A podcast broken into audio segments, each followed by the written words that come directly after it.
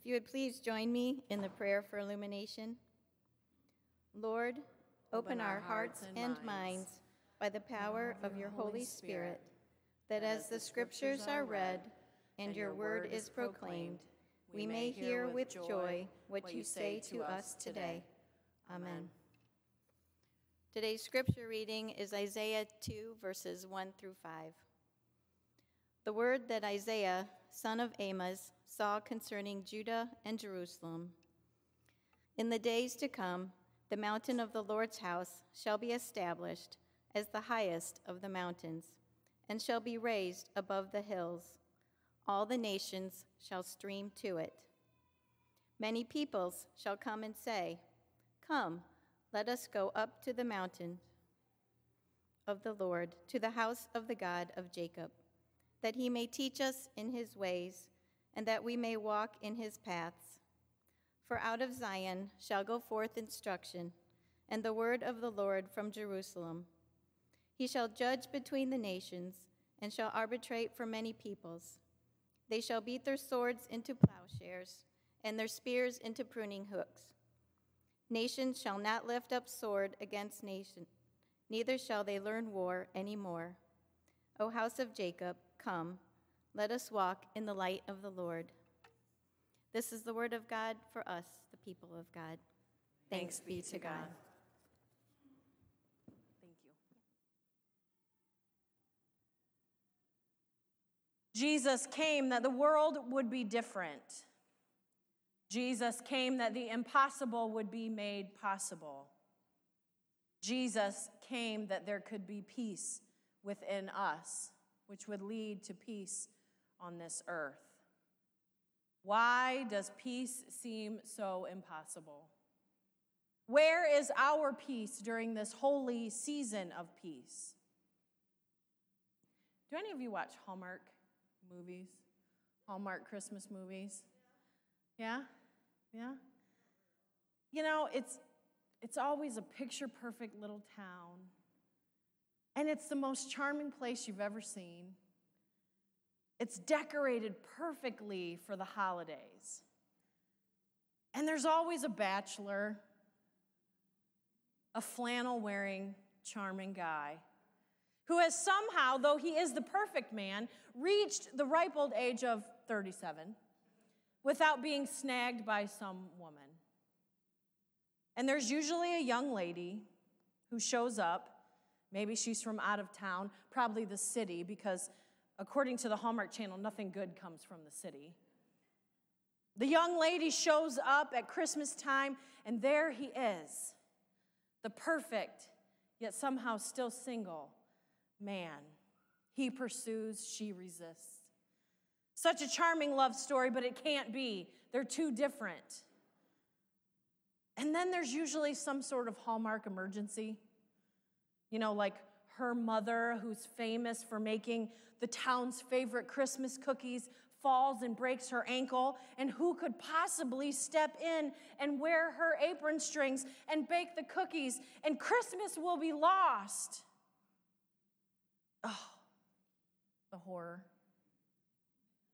How can the perfect town celebrate the perfect Christmas without perfect cookies?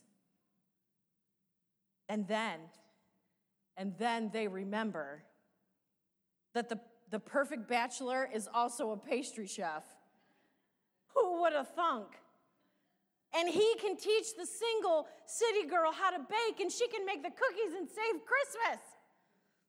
And all is well on the Hallmark Channel. I know. By this point in the movie, Please excuse me if you're a Hallmark Christmas movie junkie. Please uh, pardon me, but by this time, I cannot handle this movie anymore. I've been charmed out. These are your problems, Hallmark. This is your crisis. These are your Christmas crises. Give me a break. I'm so angry at myself for wasting two hours, two hours of my life that I will not get back Two hours on phony cookie problems and the perfectly matched flannel wearing people who come to save the day. But within a week or so, I will have forgotten my frustration, and the charm will draw me in, and I will turn to another Hallmark Christmas movie. Because in reality, for two hours, I can forget the real problems of this world that no flannel wearing bachelor can fix. I can forget that this season of peace often brings more trouble than tranquility. I can forget that the frustration I feel as we slip more and more into commercialization and further and further from the Prince of Peace, my Jesus. I can forget that there's real trouble in this world, real grief, real pain, real crises that can't be fixed by a handsome pastry chef and a sassy single city girl. The trouble of this world didn't require a chef, it required a savior, and it still does. He is still required every day. Today we hear from the prophet Isaiah, the great prophet who spoke of visions of God's peace and justice in the world, and who's probably really annoyed with me right now that I've taken his holy prophetic words and, and intertwined them with a Hallmark story. Today, in our reading, Isaiah calls us to the mountain of the Lord, to the peaks of peace. And Isaiah speaks of a peace that seems to us to be unattainable and untenable. This time, this place when nations would no longer fight against nation, when people would learn the ways of God, and more importantly, would go and walk in the ways of God. Where people would so believe in living out the peace of God that they would beat their swords into plowshares. I never understood what that meant as an early Bible reader. But to beat your swords into plowshares means that you would take your weapons of destruction and exchange them for peacekeeping measures, actively living for peace. No more war, only justice for all. No more anger, only peace. Sounds like nirvana, doesn't it? And you may say, Pastor, there's no way. There's no way. Who would fight the wars of the world? Who would fight injustice and oppression and evil in whatever form it may exist? This Pollyanna version of life, Pastor, cannot be. Someone has to judge the wrongdoings. And I say, go back to the Word and see the work of peace. Come, let us go to the mountain of the Lord, where he will teach us his ways. We will go to worship God and to learn of his ways that we may walk in his paths.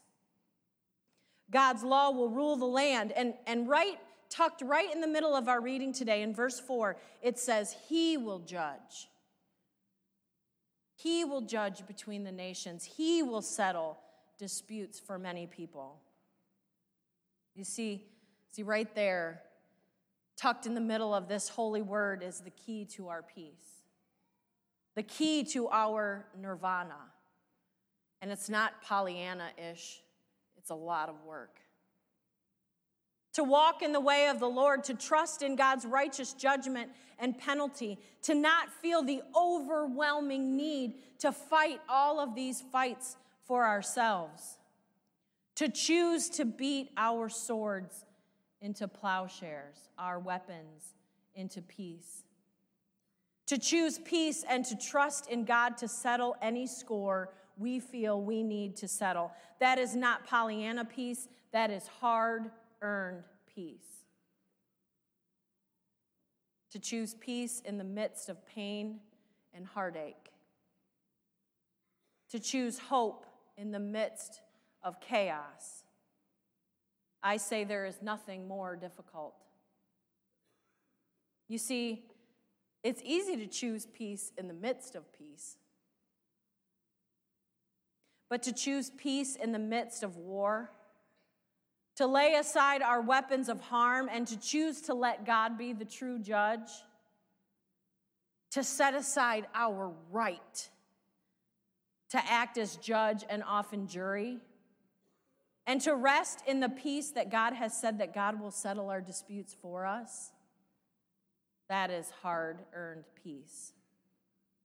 That is a peace that requires much work and much sacrifice because it feels good to look into the face of your accuser, your enemy, your opposition, and to plot your response. It feels justified, necessary, even, but it never feels peaceful. I've heard people in the past say that they believe that to surrender is cowardly. That it's absurd to think that we can live in a world where you can set down your weapons and have peace. No, this world tells us that the strongest, the one who has the most weapons, the one who can win the argument, win the fight, win the battle, and certainly win the war, they are the peacekeepers. They are the holders of peace. They are the keepers of peace. But I say, I believe the words of the prophet Isaiah that the one who lays down their weapons, their words of war and conflict, is ultimately so much stronger than the one who wields the sword. The person who works for choosing peace in the midst of chaos and trust that God is with them, and that if God is with them, then who can truly be against them? The one who believes in the promises of our scriptures that say that God is a righteous and a just God who sees all and will bring all things into the light. The ones who choose hope in the midst of the daily battle and who not only choose hope, but they choose to allow God to transform them. They hold the key to peace. Notice this scripture that challenges us doesn't just call us to set down our weapons. It doesn't say, just set down your swords and fight no more. No, the scripture calls us to complete transformation. The word says that we will choose to beat our swords into plowshares. We will turn from war and embrace peace and go forward to make peace, to be agents of peace, to be the presence of peace. That is the peace of God, the hard won peace of God. But it's possible because Jesus promised us when he said, I leave you peace, my peace I give you. I don't give to you as the world gives. Do not let your hearts be troubled. Do not be afraid. The Spirit of God lives within you. Sometimes we do a weird thing when we think of the Spirit of God. We think of this airy, you know, wisdom speaking, and that's all true the Spirit prompts us in that way, but the Spirit of God is also a warrior spirit who allowed Jesus to return again. That spirit, that warrior spirit, resides within you. That spirit can bring you peace in the midst of it all. Peace is possible. I don't know what war looks like for you. Maybe there's a war at home, a relationship that is anything but peaceful. Maybe there is conflict within your very self, in your memories, in your mind. Maybe you are living in the shadow of trauma. Maybe you are living there actively. Maybe you are fighting a war of overwhelm, of anxiety, of constant worry. Maybe you're struggling with your health and you feel as if you're fighting for your very life. I know that most folks on most days find themselves in the midst of some sort of conflict or chaos. It can be big or small, it doesn't matter. You know, there's no anxiety on the Hallmark Channel, no real anxiety. Because you know at the end of the story that all will be well, that there will be peace, and there will be Christmas. There will be all that is needed. Well, friends, I've read the end of our story. I know the end of the story. It's not a, a flannel wearing bachelor who comes to save the day. It's a God who loves us and just wants us to love ourselves. It's a God who fights for us. It's a God who sees our worth and who chose to leave all that is glorious to come and walk this dirt, and who looked at the cross and saw your worth. And he chose to go there. And even if it had only been your name on his mind, he would have gone. I know the end of our story. And so we can learn from the wise words of the prophet Isaiah. We can hear the promise that if we come before God, if we learn the ways of God, if we leave to go and practice these ways, if we trust God to handle our enemies, and if we focus on allowing God to transform us, then we don't need to be afraid. The story has been written. The peace of Christ is ours. And all God's people said, Amen.